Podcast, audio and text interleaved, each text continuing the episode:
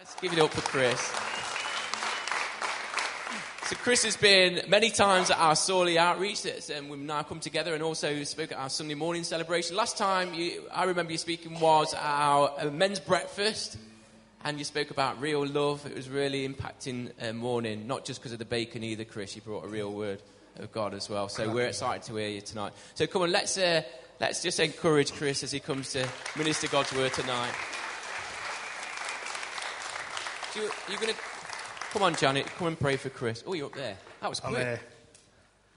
We at Sawley have known Chris over the last two or three years, I think, and um, he's always brought a word that is very appropriate for us.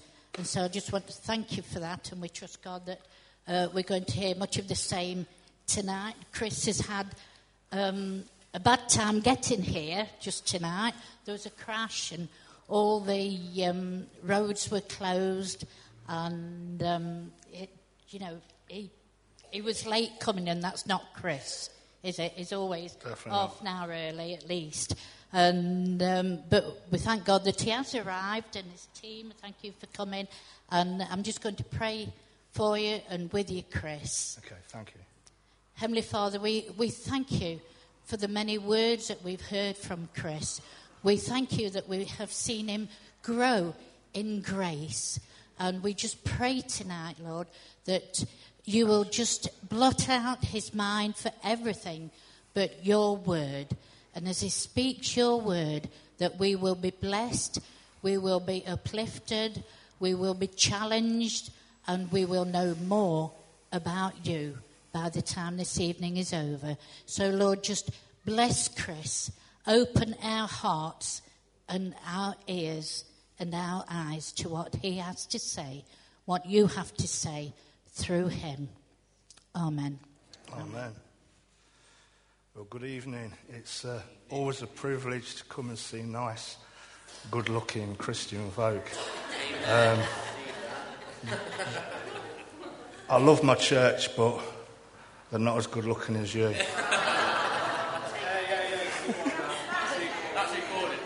Apart from these two. No, um, I love that song when it spoke about the eagle soaring. And I don't know whether you know, but the eagle is the only bird that actually flies above the storm. It knows how to fly above the storm. And tonight, I really, really feel, I already know that there's someone here that this message is for.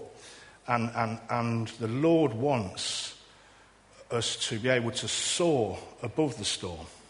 The storm will carry on, but it's all about trying to uh, hook into those godly thermals that take us above whatever's going off. And what happened with us getting here today is actually relevant to what I want to share. Because tonight is about hope, it's also about navigation. And it was an awful, stressful time just to come what the sat nav says was 24 minutes journey. Uh, didn't turn into 24 minutes at all. There was, I pray that that accident, which looked really bad, uh, they're okay. But we had to have a massive detour, and the sat nav kicked in, as it does, and starts taking you on all sorts of alternative routes. And in the end, it gave up on itself and switched itself off but we still got here. So I praise God because with God, we will still get there.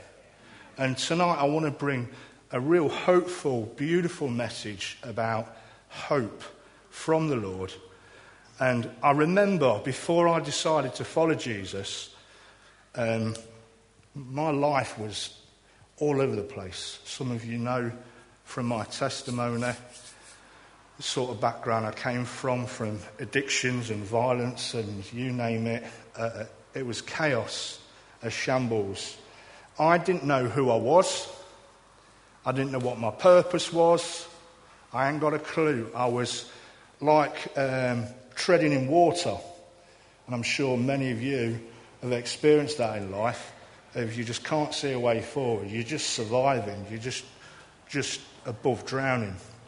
And um, often I used to say I feel like I'm the salmon swimming against the tide.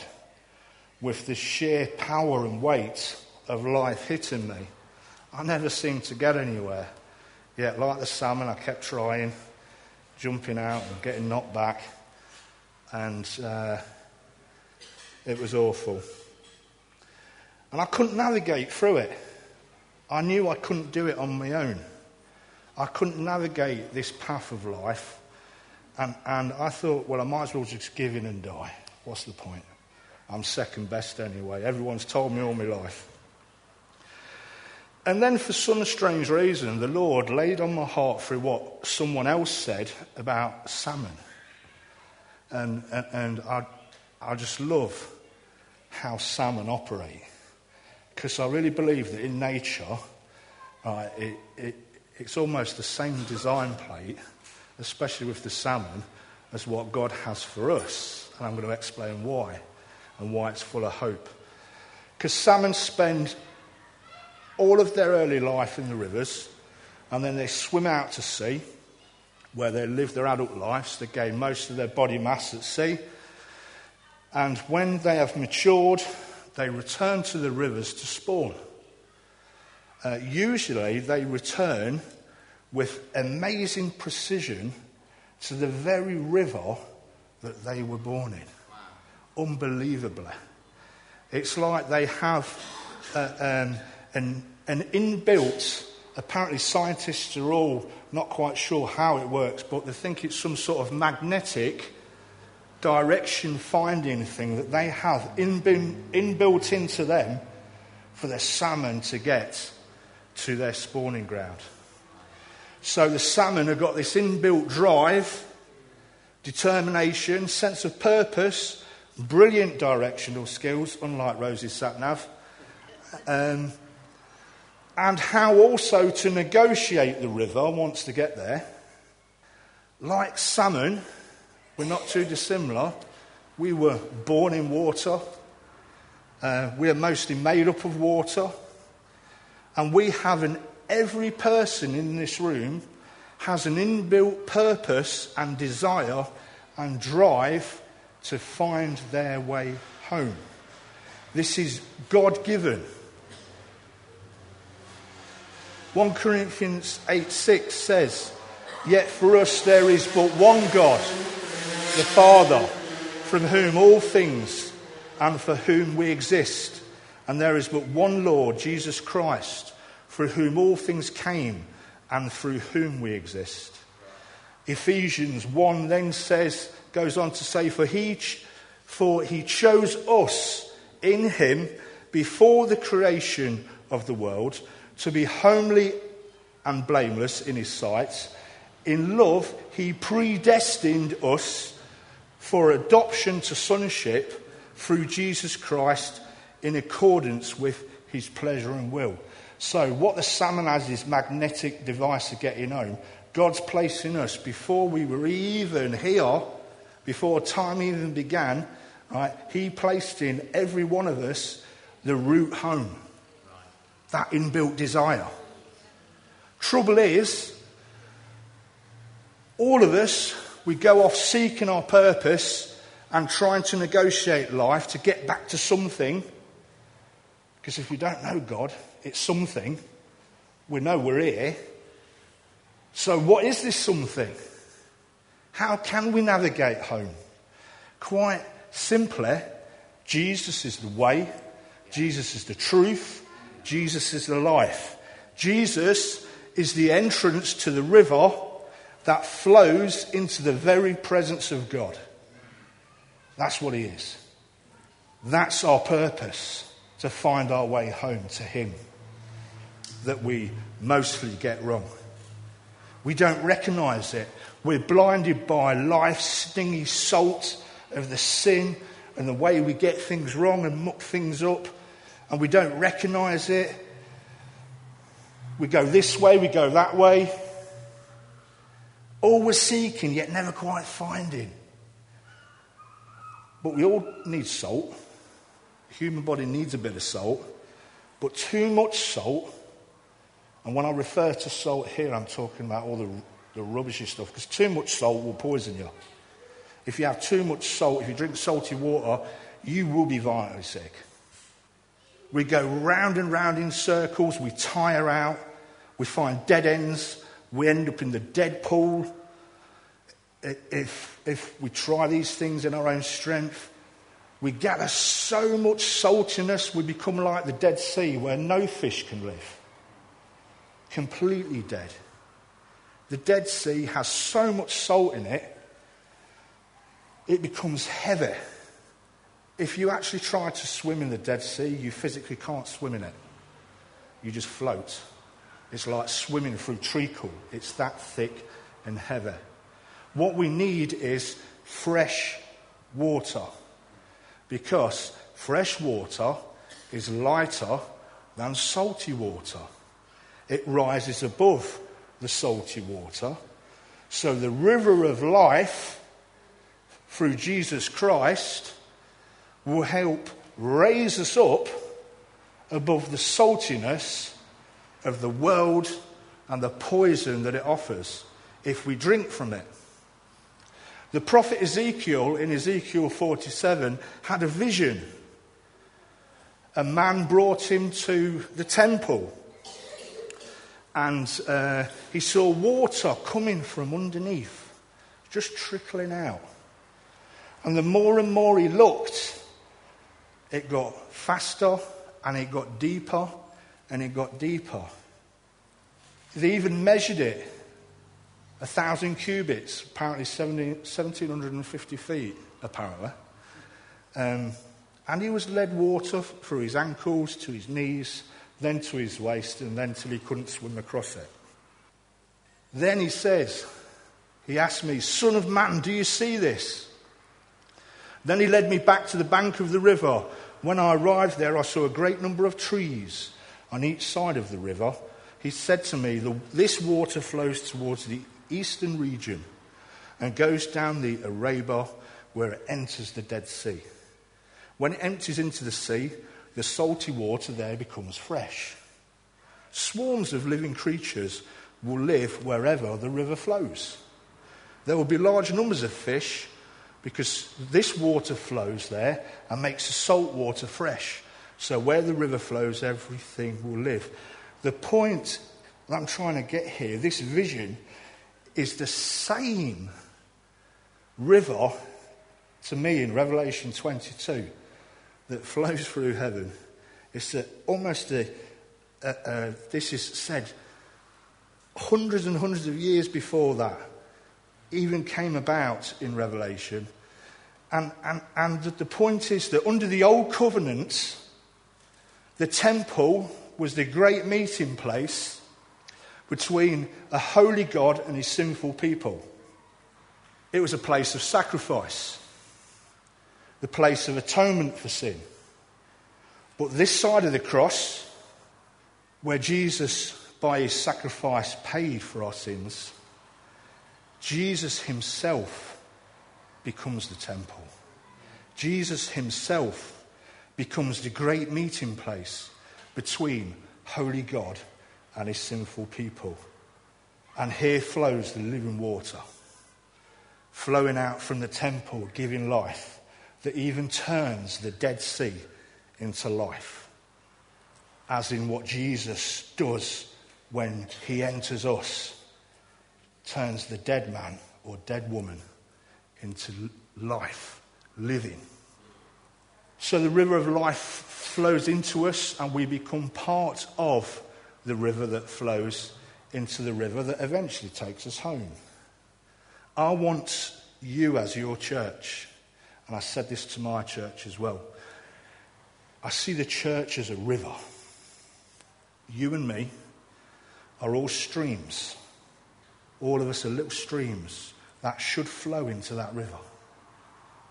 You and me are all vital in adding to that river. When we allow us, our stream to flow properly and don't put dams in the way or don't try and alter our course and we flow in the same direction, we become a mighty flowing river in the same direction together as we've been asked to be. A raging river is so powerful. If you look at the Grand Canyon, you know where I'm going. It smashes through rock, it smashes through mountains. Nothing can stand in the way of the river with this power that's there. It cannot be stopped. And the river that I'm talking about, the streams that well up in us, it helps nourish others around us. It spills out. We can help the lost and broken who we know and help, draw, help them to draw their water from the same place we drink from now. We cannot be part of the body of Christ if we wander around like nomads and cut ourselves off. The stream will eventually die out and dry out. If we do our own thing, it also affects the overall power of the main flow of water that wants to go in a certain direction. It's vital we, are, we almost realize that we're not designed to stay a little stream. God's plan for us was much more bigger than that. We're designed to flow together as one, as the church. If you look at the River Ganges, it starts way up high in the mountains. A little puddle. It's unbelievable. A little puddle. And the streams, hundreds of them, flow into it. And it stretches for 1,500 miles. And in India, they even worship it because it brings life to the area. They bathe in it, they flood their fields with it. But if those streams didn't come together, it'd never have the power to reach as far as it does. And in the same way, we start as these little puddles. Then we develop into a stream. Then we flow into a river, joining together, flowing in the same direction, which will lead us home. We're all designed to go home. On the last and greatest day of the festival, Jesus stood and said in a loud voice, Let anyone who is thirsty come to me and drink. Whoever believes in me, as scripture has said, rivers of living water will flow from within them. So there we go, that stream. It's there. It's bubbling, wants to burst out. We can't restrict it. So for us to play our part is crucial in this. If we get the flow right in our walk with Jesus, not only will we do things and reach things we thought inaccessible, we get the flow of life right. We will never thirst. We'll never become too salty.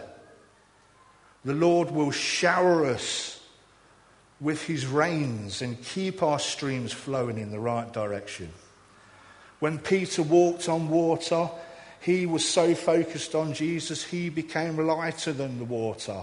He rose above it, walked across it until he took his eyes off the Lord and he started to sink.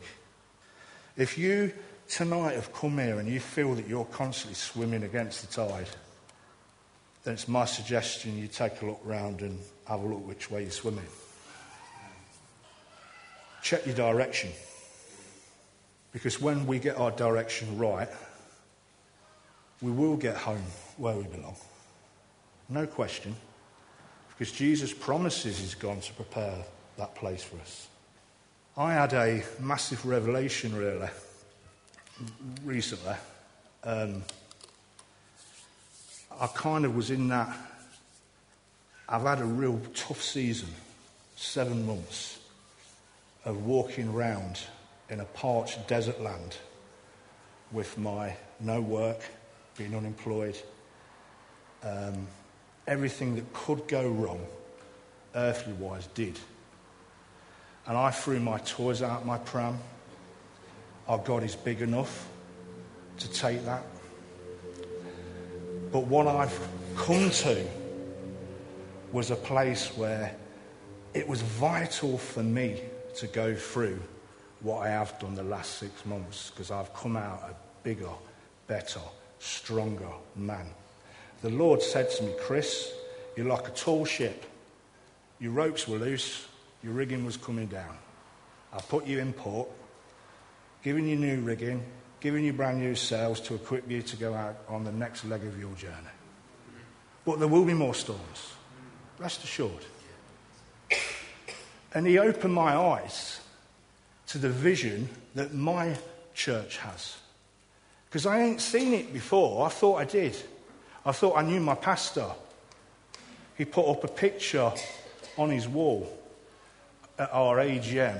You know, AGMs are usually sleep fodder, isn't it? Sort of thing. And, and I sat there and, and I saw his picture of him 25 years ago being handed the keys to our little scout hut building of a church. And he was telling me about the, the vision he had then was the same vision he has now. And I don't know what he said, but all of a sudden, everything my church is currently doing made sense. He made sense. And then he said, Chris, what about you? What about your purpose in all this? What's your purpose? What do you think your purpose is? I'll tell you what your purpose is. Get up in the morning, start making your bed, start putting your socks away, start washing your clothes. Don't have a bath once a week. Start eating better. Because I've created in you a fire and a power that I expect you to give your personal best in everything you do. I'm not talking about works here, I'm talking about in, in how I interact with my brothers and sisters in church, how I don't turn the phone to voicemail when someone rings me in an emergency. I've done it all, if I'm being honest. Like on the Olympics when it says PB, personal best. He says, That's what I expect from you, Chris. I want you to walk around with honourable conduct in all you do. You are part of the royal priesthood. You are an ambassador of the Most High.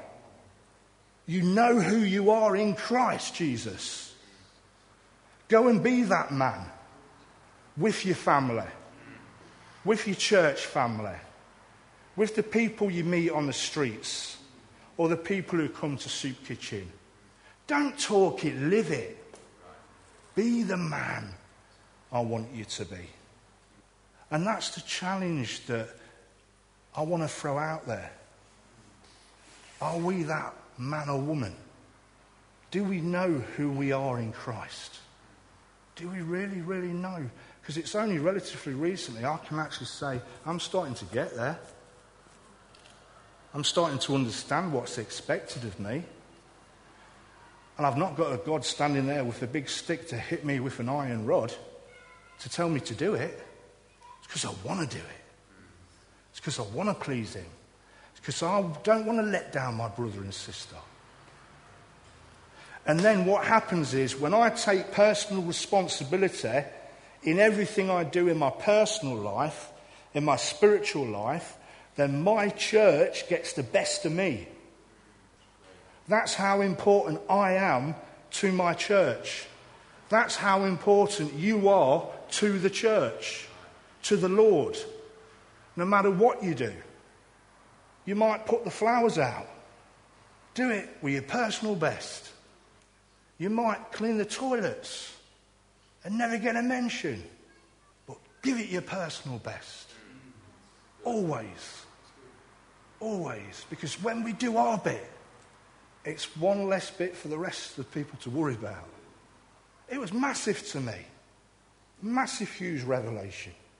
Not just one of them moments. It, it, it, it's give, it, and then from that, we've been working on this thing called Extreme Men.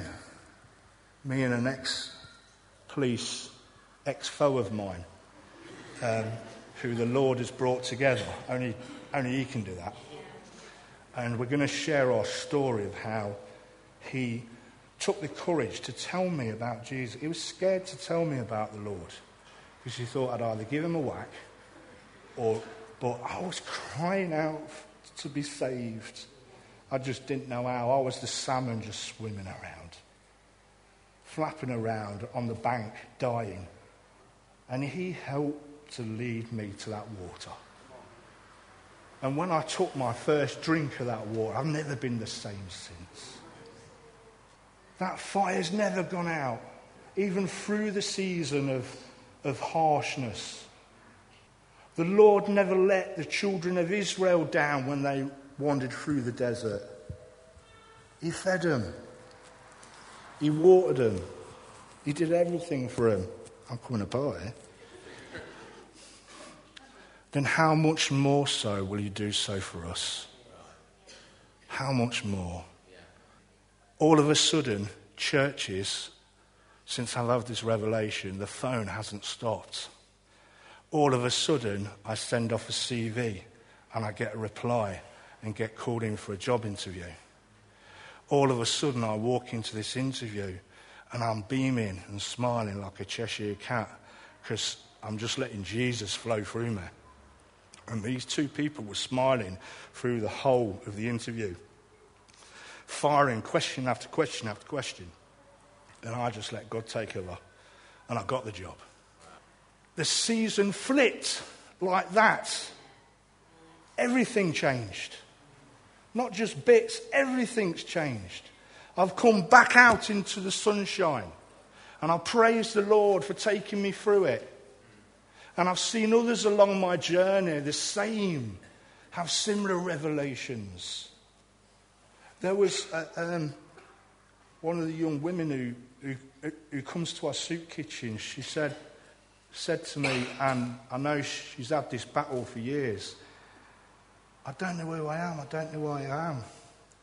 And I don't know why the Lord said it, but it come from in here. I just said to her, mirror, mirror on the wall, who's the greatest of them all? And she looked at me and said, What? I said, Mirror, mirror on the wall, who's the greatest of them all?